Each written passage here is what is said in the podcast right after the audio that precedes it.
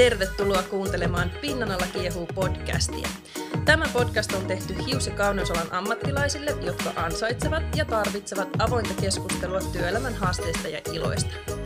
Kaunis ja kiillotettu pinta kätkee alleen pitkään kasaantunutta painetta ja nyt on aika päästellä höyryjä. Mun nimi on Emmi Rantanen ja tämän jakson aiheena on epäterve ja terve kilpailu. Tämän jakson aikana sä kuulet, mitä eroa epäterveellä ja terveellä kilpailulla ylipäätään on, miten nämä erot näkyy käytännön työssä ja mitä jokainen voi omalta osaltaan tehdä edistääkseen tervettä kilpailua. Ja täällä studiossa on mun vieraanani parturikampaamo Jelena Tall. Kiitos, että sä olet täällä mukana. Kiitos, että kutsuit. Meillä on tärkeä aihe, kilpailu.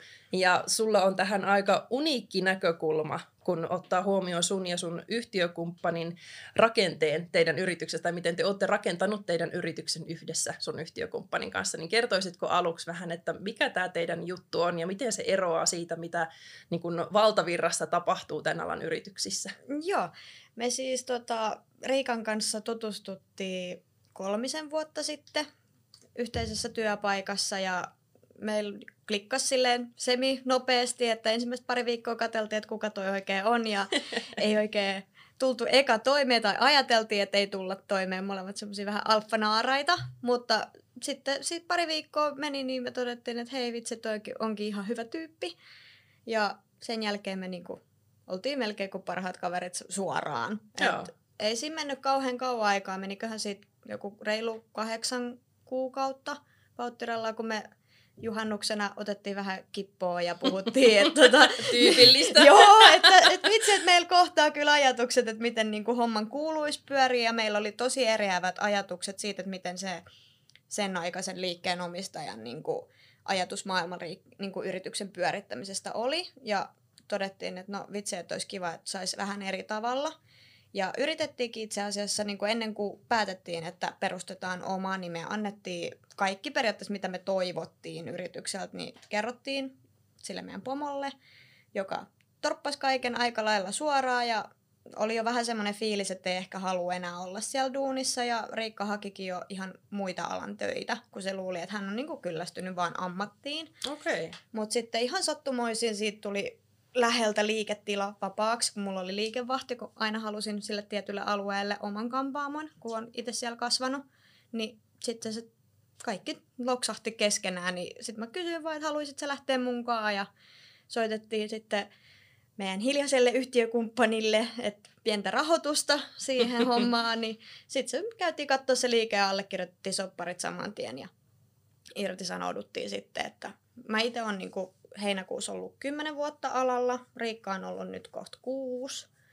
Että hän on vähän myöhemmin ruvennut tekemään niitä hommia. Mutta kuitenkin just se, että meidän ajatusmaailmat kohtasi niinku siitä, että miten niinku tavallaan toisia kuuluu kohdella liikkeessä. Että on kiva olla töissä, koska mulla on itsellänikin ollut edellisissä työpaikoissa tosi usein sillä, että mä saatan olla niinku töissä ja sitten mulla tulee semmoinen, että vitsi, että niinku haluuks mä enää tehdä tätä? Ja sitten kun mä oon vaihtanut työpaikkaa, niin mä oon huomannut, että mä en ole siihen kampaamiseen kyllästynyt, vaan se, että se työilmapiiri oli niin painostava, että niinku rupesi tukehduttaa sitä omaa intohimoa, kun ei päässyt toteuttaa itteensä.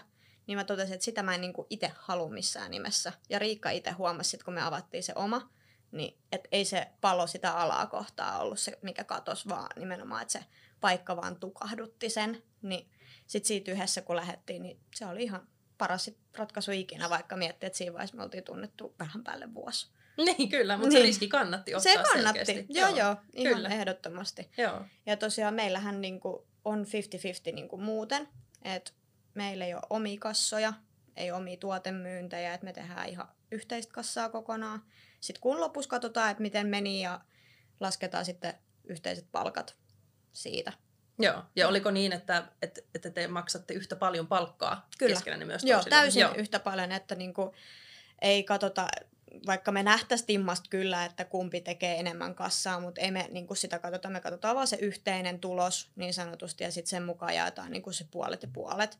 Et koska itsekin mä teen tosi paljon meillä niitä kirjanpitojuttuja ja kattele, miten me tarvitaan ja muuta, ja sitten Riikka tekee sillä välin töitä, niin mä en ainakaan koe, eikä Riikkakaan koe, että se mun työ on yhtään vähäpätösempää, että sen aikana, kun hän tekee sitä niin sanottua suoraa rahaa meidän tilillä, niin kyllähän niinku isoissakin firmoissa on kirjanpitäjiä, joille maksetaan palkkaa, niin ihan samalla tavalla mä koen, että jos tekee jotain muuta meidän hommaa liittyvää, niin totta kai siitäkin maksetaan rahaa. Kyllä, työtä se on sekin. On. Ja mä oon itse huomannut, että tosi moni ajattelee sen silleen, varsinkin niin kuin jos tekee toiminimellä, niin sitten siinä kohtaa tavallaan tapahtuu just se, että ajattelee, että se vaan nyt kuuluu yrittäjän hommaan tehdä ne kirjanpitoasiat sun muut, että ei siitä kuulu maksaa palkkaa. Et siitä mä oon niinku muutaman kerran jo keskustellut useamman kollegan kanssa, jotka on ollut ihan hämillä, että miksi mä niinku tavallaan maksan itselleni palkkaa siitä työstä. Mä tein, no kyllähän niinku kaikki muutkin saa rahaa siitä, että jos mä käytän mun omaa aikaa, niin miksi mä sais siitä rahaa. Joo, kyllä. Ja jos sulla olisi palkattu kirjanpitäjä, niin sähän maksaisit sille myös siitä työstä. Niin miksi mä en sitten niinku maksa itselleni sitten siitä. Tai sitten just jos niinku Riikka vastailee työpäivän jälkeen Facebook-viesteihin sun muuta, niin kyllähän sekin on työtä. Et eihän se pääse vapaalle periaatteessa sit siinä kohtaa, jos joutuu vastaan puhelimeen sun muut, niin totta kai siitä maksetaan palkkaa. Kyllä. Miten te olette päätynyt tähän ratkaisuun, koska tämähän on todella harvinaista tällä alalla yrityksissä, että olisi näin, että on kaksi täysin tasavertaista yhtiökumppania, jotka ottaa tasan saman verran rahaa palkkana itselleen siitä yrityksestä, vaikka se työnjako onkin just vähän tommoinen, että se ei ole niin kuin suoraan verrannollinen, sanotaanko näin, että toinen tekee joskus asiakastöitä enemmän ja toinen tekee sitä näkymätöntä työtä niin sanotusti enemmän, niin miksi te olette päätynyt tämmöiseen ratkaisuun?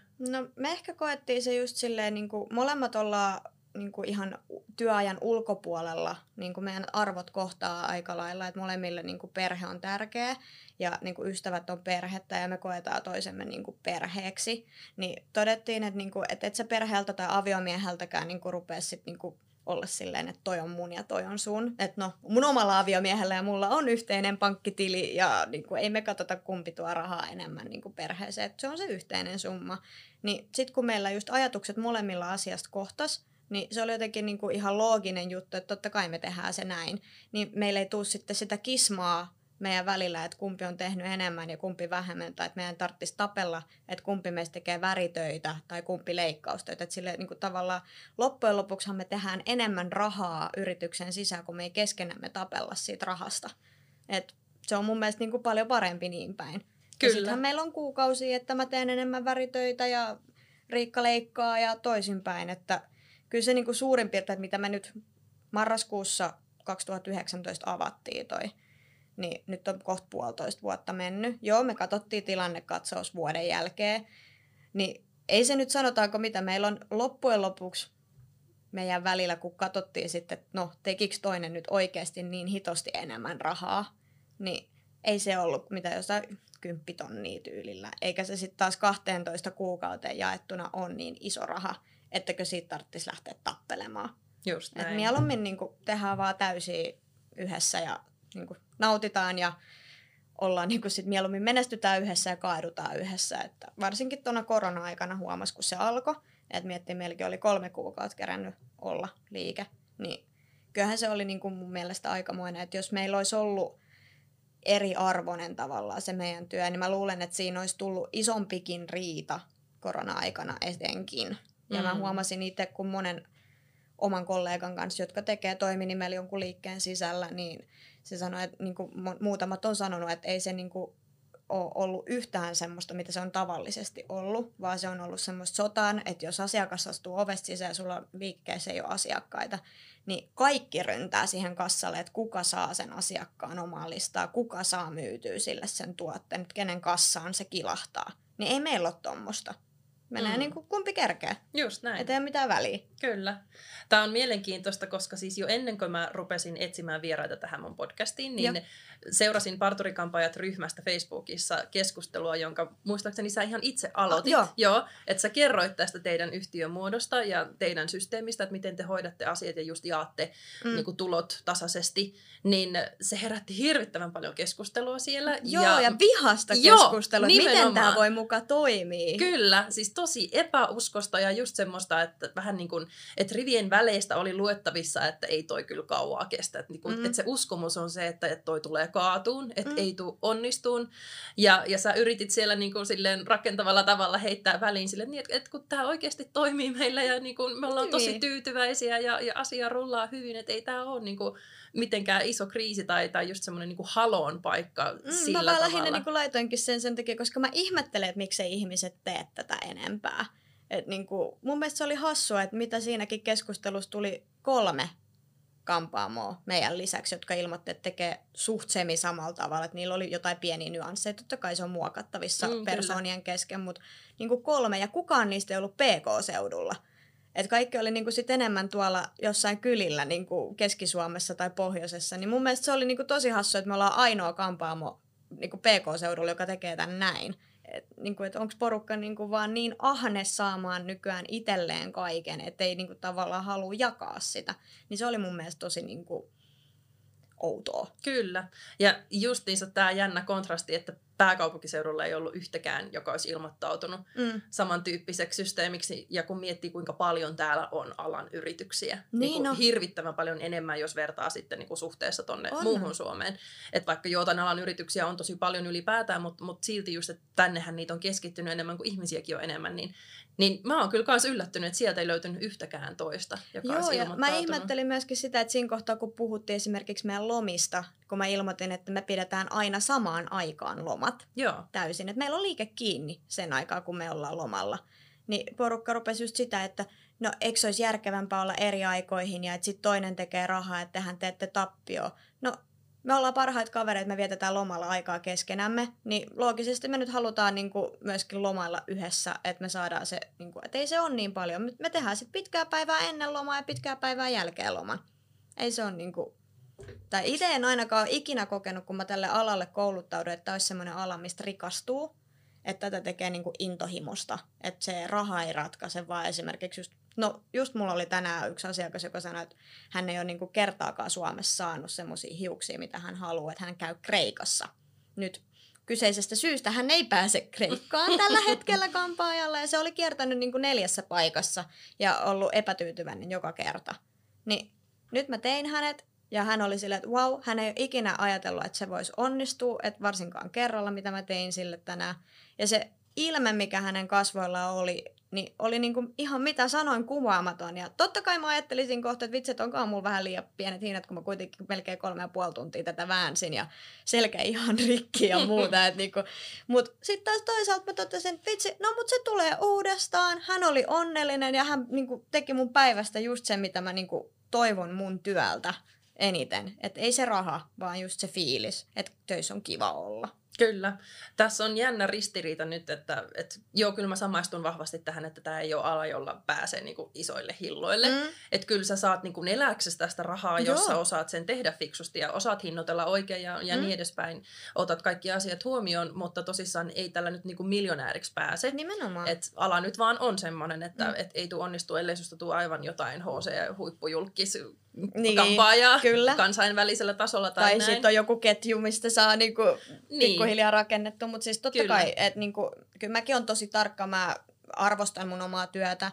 Mä en ole koskaan niinku liian halvalla tehnyt duunia. Mutta mekin ollaan pienemmältä kylältä, niin meillä on silleen hinnat niinku kilpailukykyisiä naapuririikeisiä, ettei ole niin kauhean eri. Mutta kuitenkin esimerkiksi just mun vahvuudet ja Riikan vahvuudet, niin totta kai me ne hinnoitellaan sitten aivan eri tavalla, että ne on korkeammat ne hinnat ja asiakas maksaa niistä vielellään. Kyllä. Mutta niinku, tavallaan se on ajateltu just silleen, että kun mitä enemmän me tuodaan sisään, niin sit me saadaan enemmän jaettua keskenämme sitten sitä fyrkkaa. Kyllä, just näin. Ja tämä, että elääkseen pitää ehdottomasti saada rahaa tältä alalta, sehän on ihan hölmöä tehdä töitä, jos ei siitä saa tarpeeksi rahaa itselleen. On. Mutta sitten... Toisaalta taas, että kun kaikki tällä alalla olevat varmasti tiedostaa sen, että ei rikastu tai että ei niin kuin miljonääriksi pääse. Mutta sitten just se, että miten rahakeskeistä se ajattelutapa sitten kuitenkin on, että kun tämäkin, mitä sä kuvailit, että rynnitään niin kuin ovelle, että kun sinne tulee asiakas ja kampitetaan niitä ja vähän kyynärpäätaktiikkaa vedetään, että saisi omaan kassaan ne hilut siltä asiakkaalta. Et toisaalta ajatellaan tosi rahakeskeisesti ja se aiheuttaa sitten just tuommoista niin kuin, just tätä epätervettä kilpailua liikkeiden sisäisestikin. Mutta sitten taas toisaalta ajatellaan, että tämä on luovaa työtä ja me tehdään tätä intohimosta ja niin edespäin. Niin, ne on ristiriidassa. Ne on ristiriidassa. Ja osa mun mielestä selkeästi niinku ymmärtää sen niinku, ja tekee just sen joko intohimolla tai rahanahneudella. Mutta sitten suurimmalla osalla se on vaan jompi kumpi. Et niinku, että ei voi niinku tavallaan ymmärtää, että se, niitä molempia tarvii periaatteessa, mutta sitten se, että ei tarvii muita kampittaa siinä kohtaa. Et meilläkin niinku aika selkeä, meillä on aika periaatteessa suppeet aukioloajat meidän kampaamolla. Et mehän tehdään Riikan kanssa niinku periaatteessa käytännössä katsoen 6-tuntista päivää. Meillä on 10-4 auki ja sitten muut sopimuksen mukaan.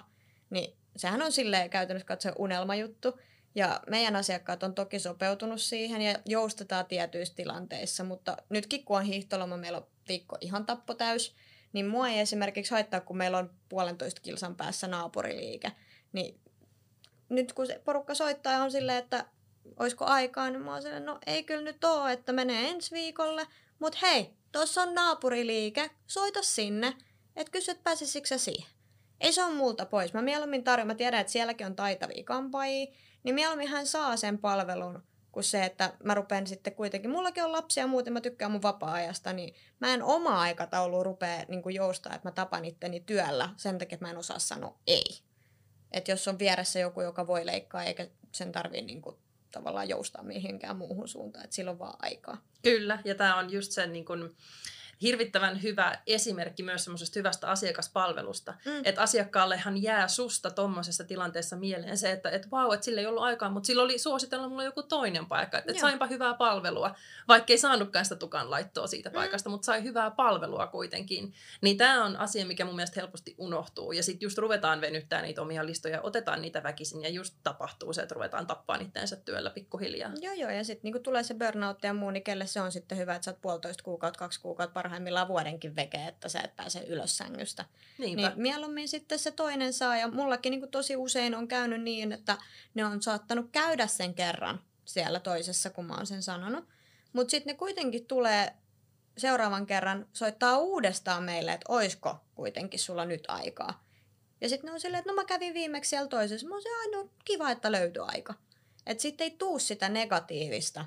Toki en tiedä, mä en ole kauheasti keskustellut sen naapuriliikkeen kanssa, mitä hän tekee, mutta mä koen, että meitä on 2 liikettä sillä lähialueella, niin miksi mä en tekisi, niin kuin, että mä tiedän, että siellä on hyviä tekijöitä, niin miksi mä niin sanotusti sanoisin, että ei tässä ole mitään ja katsellaan ensi viikolla, tai sitten just se, että väkipakolla ängenittelen 12 tai 14 tunnin työpäivä, koska mä oon kyllä tehnyt sitäkin aikoinaan.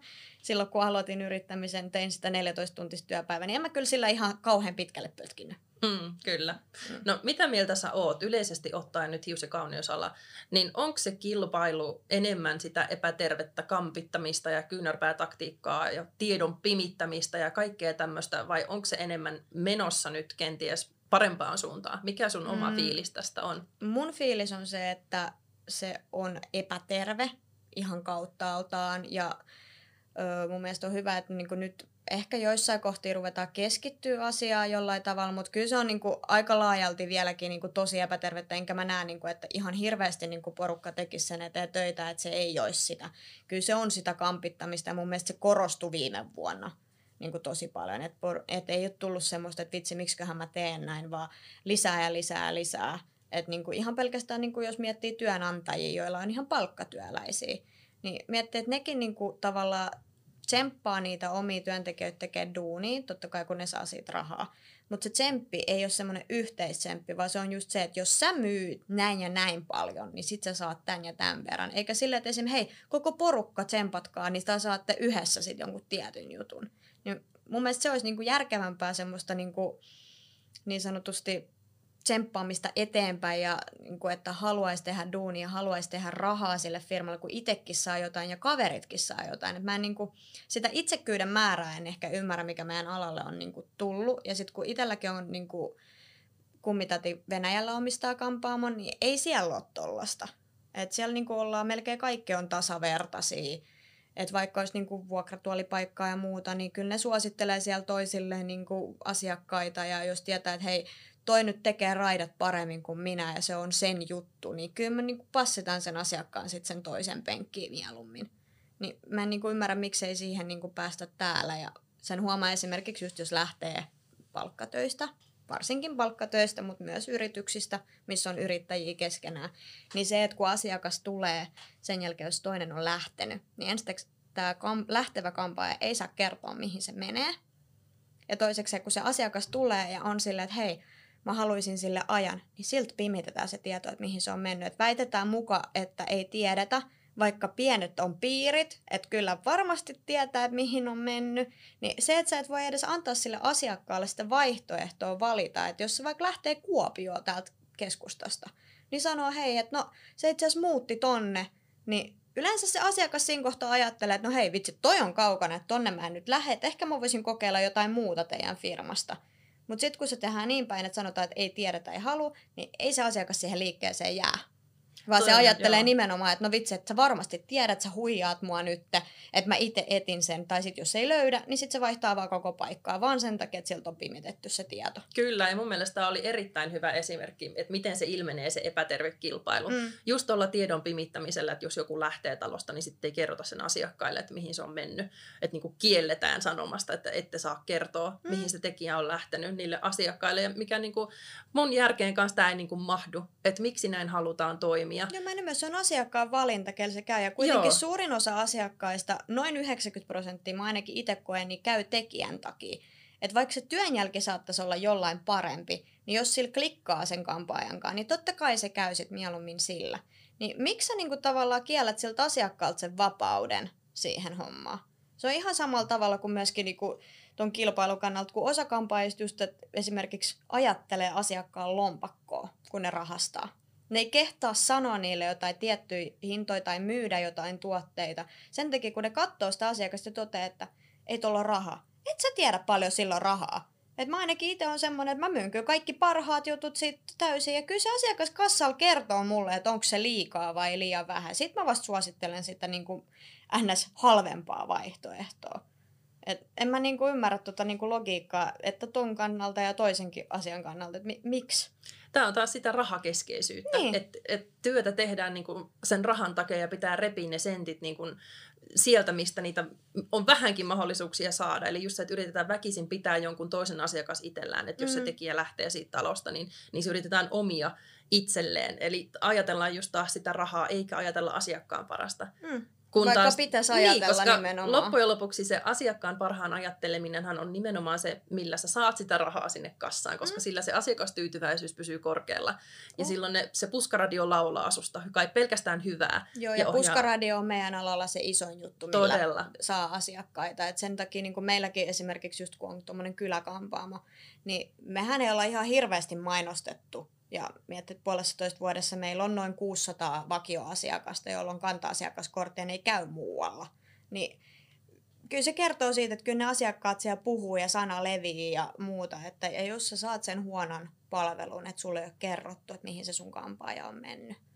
Niin kyllä se vaan niin on, että sitten niin kuin haistatetaan pitkät. Koska meillä oli ihan kunnon esimerkki siitä, että yksi rouva, vanhempi rouva, kun me oltiin lähetty sieltä edellisestä liikkeestä töistä, niin hän oli käynyt 5 vuotta Riikalla. Ja hän ei tykännyt kenenkään muun työnjäljestä. No hän meni sitten sinne edelliseen paikkaan, oli, että hän haluaa Riikalle, sille sanottu, että Riikka ei enää ole täällä, ei kerrottu mihin. No hän jäi sille käynnille sinne vanhaan liikkeeseen kyllä. No hän ei pitänyt siitä ja sitten se oli silleen, että no, et tietäisikö missä se Riikka on? No en tiedä mukamas. Sen jälkeen se oli lähtenyt kotiin ja hän oli kuulemma itkenyt siellä ihan niin kuin siis kunnolla ja kaverilleen soittanut, että hänellä on semmoinen fiilis, että hänen tukka on pilattu ja muuta. Jonka jälkeen niin kuin sitten tämä sanoi sen kaveri silleen, kun se sanoi, että missäköhän se Riikka on. Niin se, no sehän on tossa juviksella, että mitä ihmettä. Niin sitten kun hän tuli, hän halasi Riikkaa ja oli, että onneksi mä löysin sut ja et sä ees ollut kaukana ja miksiköhän se ei voinut sanoa. Niin mun mielestä just toi, että mieti kuinka huonon palautteen se antoi, niin kuin, tavallaan niin kuin, kokemuksen se antoi sille rouvalle siitä, että se rouva halusi nimenomaan sille tietylle, niin se, että hän ei voinut kertoa, missä Riikka on. Kyllä, ja päätytilanne siihen, että asiakas ei ollut tyytyväinen. Asiakas ei ollut tyytyväinen. Ja puhu eteenpäin tästä kokemuksesta. Kyllä, ja hän sanoi, että hän ei enää ikinä mene, plus että se just, että edelleenkin alalla pätee kuin alalla, ei vaan meillä. positiivinen palaute, sä kerrot siitä yhdelle henkilölle. Negatiivinen, sä kerrot siitä 10 ja ne 10 kertoo eteenpäin. Silleen se vaan menee. Kyllä, ihan totta. Mm. No tässä on tullut jo muutamia hyviä pointteja, että miten se epäterve kilpailu näkyy. Just se semmoinen ovelle juokseminen, kun asiakas astuu sisään sinne liikkeeseen ja tiedon pimittäminen. Tuleeko sulle mieleen muita tapoja, että millä tavalla se ilmentyy, miten se niinku oireilee siellä työelämässä? No mun mielestä niinku selkeästi just, jos on niinku vuokratuolilaisia ja vaikka kaverin penkkiin istahtaa se sun asiakas, kun sulla ei ole ollut aikaa, niin se, että se kaveri kysyy sulta, hei, mitä sä oot tehnyt tähän? Niin sit sä et suostu kertoa sille sitä reseptiä, että mieluummin sä annat sen niinku tyyliin mokata, että se varmasti tulee takaisin sun penkkiin, kun se, että se onnistuisi se toinenkin siinä samassa työssä. Ja silleen, että sillä asiakkaalla olisi, että hei, pari vaihtoehtoa, että kumman penkkiin se istahtaa. Niin mun mielestä se niinku on myös toinen, niinku, että miksi niitä värikoodeja sun muita. Että jos sä oot itse onnistunut jossain työssä, se asiakas on jo niin onnellinen, että se työ on hyvä ja se tietää, kuka sen työn on tehnyt alun perin. Niin miksi sä pimität sitä tietoa? Et niinku, mehän oltaisiin niinku yhdessä, jos me kaikki niinku jaettaisiin kaikki, niin paljon niinku vahvempi. Et ainoa hyvä puoli on nyt nykyään niinku Facebookissa ja muualla, että on niitä reseptejä jaossa niinku osittain, mutta se, että nimenomaan, että jos on liikkeen sisällä, niin ei porukka vieläkään kerro niitä. Sen mä oon niinku huomannut. Joo, ja tämä on siis, mua harmittaa, että mä pystyn niin hyvin kuvittelemaan tämän tilanteen ja mä näen sen niin kuin edessäni, että noin se just menee. En sano, että kaikkialla menee näin. Ei. Ja on niitä timanttisiakin työyhteisöjä, jossa on päästy oikeasti tämmöisien asioiden yli ja toimitaan päinvastaisella tavalla, mutta mua harmittaa, että tämä on edelleen tosi yleistä, tai ainakin mun kokemuksien mukaan, kun Joo. Instagramissa tulee keskusteltua todella usein alan ihmisten kanssa ja nimenomaan just niistä negatiivisista kokemuksista siellä työelämässä, niin kyllä siellä tosi usein nousee esille nimenomaan nämä tämmöiset epäterveen kilpailun tavat, eli just se semmoinen keskinäinen tiedon pimittäminen ja ovelle juokseminen, puhelimeen juokseminen, jos se soi, ja just se semmoinen niin kuin huonolla tavalla kilpailu. Se kilpailu muuttuu semmoiseksi, että se ei motivoi tekemään parastaan, vaan se motivoi kampittaa niitä muita, että ne ei edistyisi. On, ja sen huomaa myöskin just, että sit, kun tulee näitä vastavalmistuneita, että sit niistä ajatellaan, että no vitsi, ei toi osaa kuitenkaan mitään muuta. Sen sijaan, kun et ajattelisi, hei, että no mä opetan tolle, kun mulla on kokemusta, niin siitäkin tulee hyvä, ja sekin tykkää tästä ammatista. Niin sit, kun sit simputetaan siellä duunissa sitä uutta, se tapetaan tavallaan se sen luovuus suoraan. Tyyli, että se miettii, että haluatko se edes tehdä tätä työtä, kun akkavalta ja kaikki puhuu paskaa keskenään siellä. Niin ei siinä ole mun mielestä mitään järkeä. Kyllä, ja tuommoisessakin tilanteessa pitäisi aina ajatella se, että miten paljon sillä vastavalmistuneellakin voisi olla annettavaa. Sillähän on niin kuin täysin uunituoretta tietoa, tai ainakin pitäisi olla uunituoretta tietoa alasta ja niin kuin värien kemiasta ja kaikesta mahdollisesta. Niin siinähän olisi hirveästi myös tämmöisellä nuorella, tai nyt välttämättä nuorellakaan, mutta siis alalle juuri valmistuneella, niin hänellähän on hirveästi myös annettavaa. Annettavaa, ja sitten niin kuin mä itse ajattelen, että se on sitä kahden kauppaa, että mäkin olin ensimmäinen, silloin kun mä rupesin yrittää 17-vuotiaan, niin mä menin liikkeeseen, missä oli niin kuin 50 vuotta alalla ollut rouva, niin mä opetin hänelle asioita ja hän opetti mulle. Se ei tiennyt, miten tehdä suoristusraudalla kiharoita, se oli ihan onneissaan, kun mä opetin sille sen. Niin niinku mun mielestä se on niinku just kahden kauppaa, ja mulla ainakin on ollut pari niinku työharjoittelijaa, yksi eritoten, jota mä itse niinku työssä oppimalla opetin, ja mä oon aika kova opettaa, niin mä tykkään siitä, mutta aika jämpti, mutta hänkin niinku sitten kun valmistui, niin tuli sit meille duuniin, ja sit hän meni omille teille, ja vieläkin hän on itse asiassa ainoa ihminen niinku Riikan lisäksi, joka saa raidottaa mun tukkaa. Koska hän on oppinut sen niin hienosti, kun mä oon sille opettaja. Mä oon ollut niin ylpeä siitä, että kuinka paljon se on päässyt eteenpäin. Niin, mä en niinku ymmärrä sitä, että miksi sitä pitäisi niinku nimenomaan tavallaan tiputtaa sitä intohimoa. Kun nimenomaan, mulla ainakin tulee siis ylpeä fiilis, kun mä näen, että se on päässyt tosi pitkälle nyt. Ja tekee esimieshommia sun muuta. Ja hän on ollut alalla nyt sen 3 vuotta. Joo, kyllä. No mitäs mieltä sä oot tästä, siis, kun musta tuntuu, että tämä epäterve kilpailu valuu myös sinne asiakkaiden silmille välillä, että hehän näkee sen ja aistii näistä ilmapiireistä tosi paljon asioita, mitä me luullaan piilottavamme tosi hyvin, mutta nehän näkee sen kaiken ja aistii, niin tämä on asia, että mä myönnän, että mä oon itsekin jossakin vaiheessa silloin niin kuin vuosia sitten tehnyt sitä, että jos asiakas on käynyt jossakin muussa paikassa ja tulee sitten mulle, Ja mä näen, että okei, teknisesti tämä ei ole ollut vahvin suoritus, mitä tähän on tehty siellä edellisessä paikassa. Että olen saattanut sanoa sen ääneen, että on leikattu huonosti tai että se paikka on vähän semmoinen, että musta tuntuu, että aina kun siellä käy, niin sieltä saa vähän niin kuin sekundaa. Että olen puhunut tähän sävyyn kilpailevasta yrityksestä. Ja jossakin vaiheessa mä havahduin siihen, että tämä on tosi mautonta. Että en mä halua tehdä töitä näin, että mä dissaan jonkun toisen tekemää työtä. Eihän mä tiedä, mikä siellä on ollut, mitä siinä on mennyt pieleen tai mikä se tilanne on ollut ylipäätään siellä, kun se asiakas on käynyt. Eihän mulla ole siitä mitään tietoa. Ja sitten mä itse koen ainakin sen silleen, että kun tavallaan meillä on kaikilla uniikki kädenjälki. Meistä jokainen tekee ihan täysin omalla tavallaan hommi, niin ethän sä voit tietää just se, mikä sen pointti on ollut. Ja plus, että välillä valitettavasti asiakkaat tulee, että meillä on joku saakeli kristallipallo. Ja ne ajatukset ei vaan yksinkertaisesti kohtaa, että jos se niinku toinen kampaaja on vaan tajunnut sen eri tavalla ja tehnyt just eikä melkein, mitä se pyysi se asiakas. Ja sitten se asiakas vaan muuttaa loppujen lopuksi vaan mieltä, että hei, tää ei ollutkaan kiva. Niin et sä sitäkään tiedä, kun se astuu sun liikkeeseen sisään, että onko siinä käynyt vaan niin, että se on näyttänyt kuvan, todennut, että sitten kun se on lähtenyt, että tämä ei ollutkaan mun juttu, niin mä menen ja haukun sen toisen paikan. Mutta sama, kyllä mulla on käynyt muutamia kanssa asiakkaita ja näen suoraan, jos on käynyt muualla kuin mulla, koska mä tiedän millainen mun kädenjälki on. Kyllä. Mutta mä leikkaan, mä oon vaan silleen, no kävit muualla. Se on näin. Mutta usein kyllä meilläkin tulee tosi paljon korjaustöitä.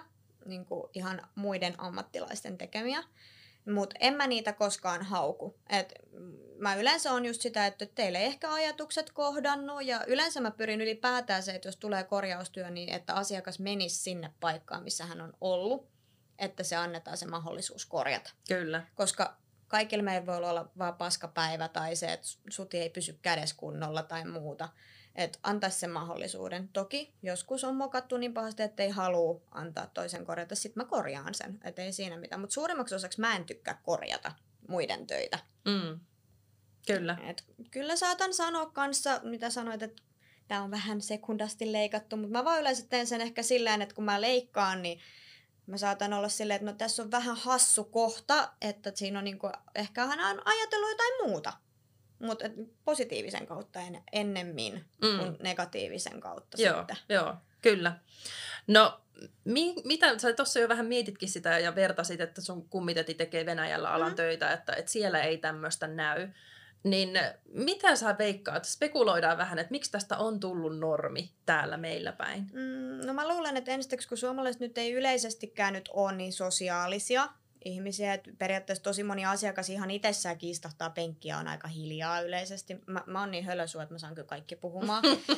Mulla on muutama asiakas, kenen kohdalla mä ehkä osaan olla hiljaa, mutta ei muuta. Mutta musta tuntuu, että niinku siellä on se kulttuuri toki ihan eri, niinku, kun ihmiset on vähän avoimempia ja just, no toki ei nyt korona-aikana, mutta normaalisti silleen, kun on siellä mennyt vaikka bussiin, kun täällähän sä istahdat bussiin penkille ja laitat käsilaukun viereen, ettei kukaan vaan istu sun viereen. Jep. Niin Venäjällä taas on silleen, että kun sä istut penkille, niin seuraava kun tulee ovesta sisään, se istuu sun viereen ja teillä on small talkia koko sen ajan, kun teillä on sitä yhteistä matkaa. Ja sitten ollaan vaan silleen, no hei, hyvää päivän jatkoa. Musta tuntuu, että se niinku ajautuu ihan sinne kampaamoihin asti, että siellä niinku ihmiset puhuu keskenään, niinku ensiksi asiakkaat, kampaajat puhuu keskenään. Ja siellä toki käydään föönauttamassa hiukset kerran viikossa, että siellä yli 50-vuotiaat harvemmin pesee edes kotona tukkaa, että niillä on turha edes myydä shampoita.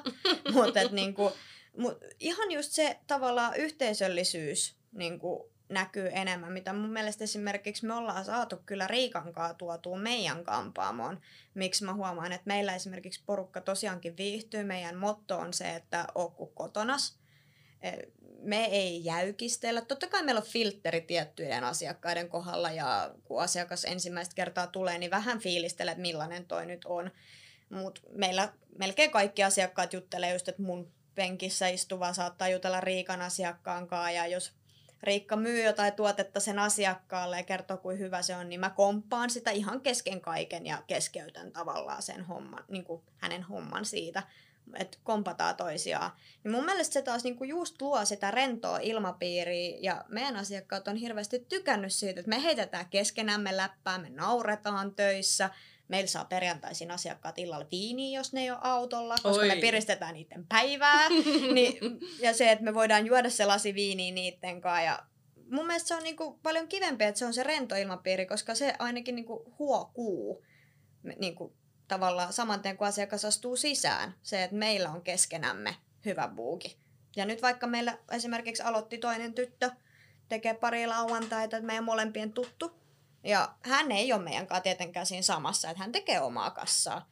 Mutta ei siinäkään ole semmoista, että hän ei saisi nyt kun hän aloitti meillä, niin tehdä meidän asiakkaita. Kyllä mun puolesta, jos meillä on lauantai kiinni, että me ollaan Riikan kanssa vapaalla ja hänellä on lista tyhjä, niin lista auki ja meidän asiakkaat voi mennä sille.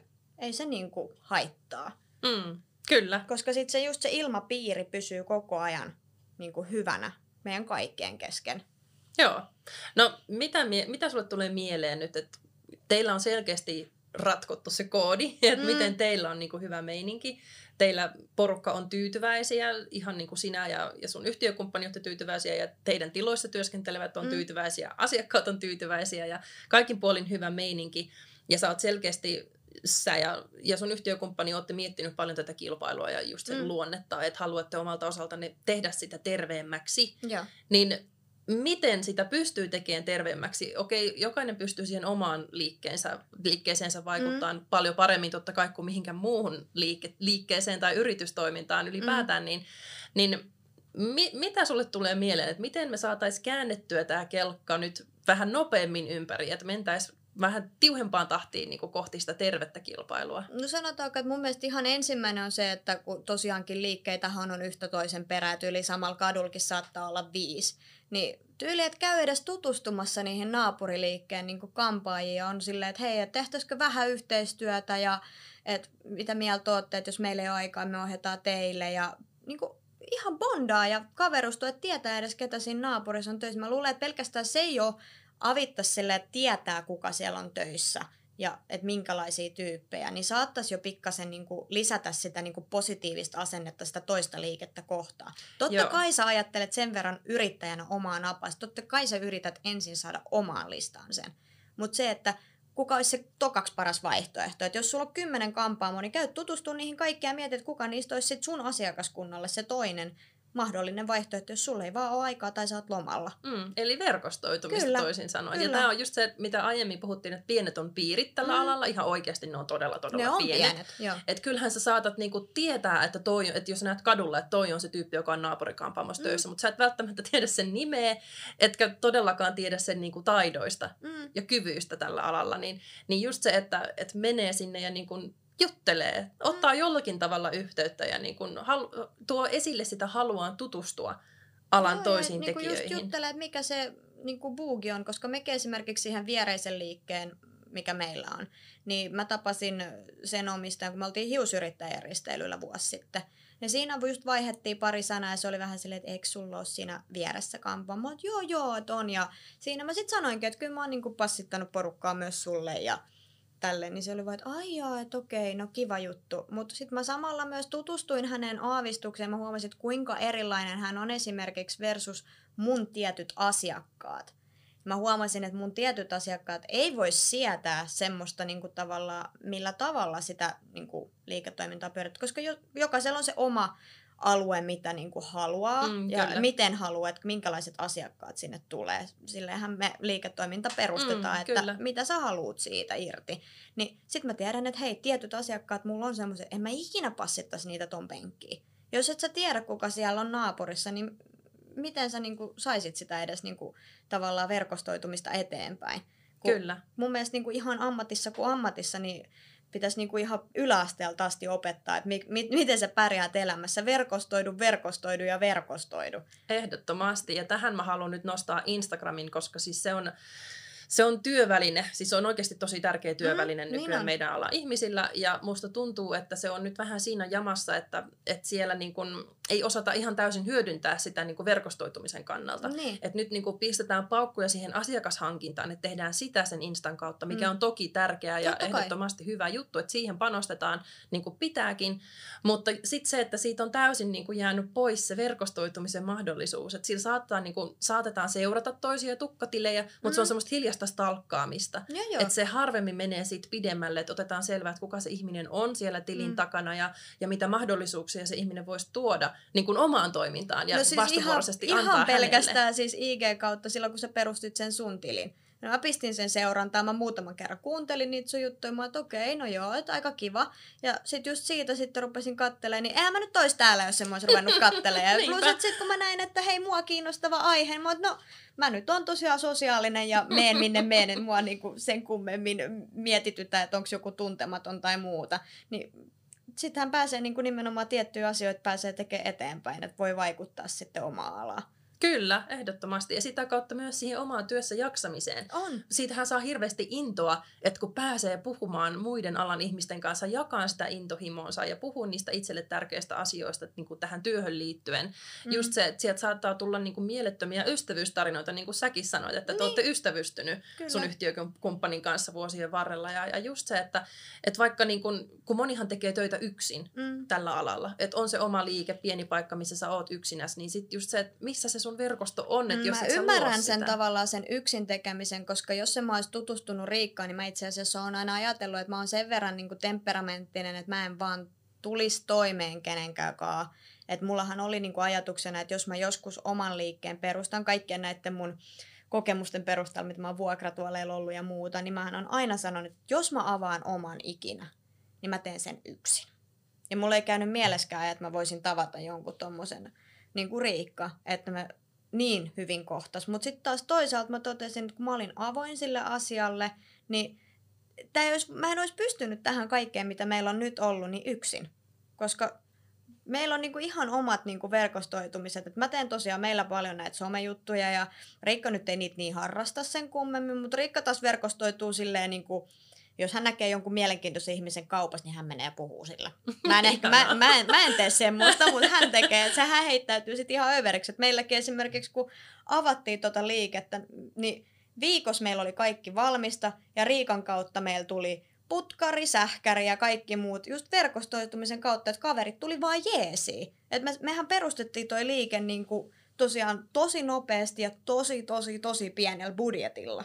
Ilman, että niinku, ja nyt upgradeattiin vuosi myöhemmin. Kyllä. Eli tästä voisi vetää nyt semmoisen niin kuin lopputiivistelmän oikeastaan kaikesta tästä, mitä ollaan tässä nyt puhuttu. Että just se, niin kuin, että se epäterve kilpailu pahimmillaan syövyttää sen koko yhteisön, missä sä oot. Ja se voi myös syövyttää niin sun asiakasvirran. Nimenomaan, just näin. Että se ei ole pelkästään sitä, että millaiset sun työolosuhteet on, vaan just se, että kuinka paljon sulla on asiakkaita, eli kuinka paljon sä saat rahaa kassaan. Eli just se epäterve kilpailu, vaikka sä saattaisit hetkellisesti kokea, että sä pääset sen avulla eteenpäin just sillä kampitustekniikalla, mutta todellisuudessa se pidättelee sua itseeskin. Että sille ei vaan niin kuin pääse eteenpäin.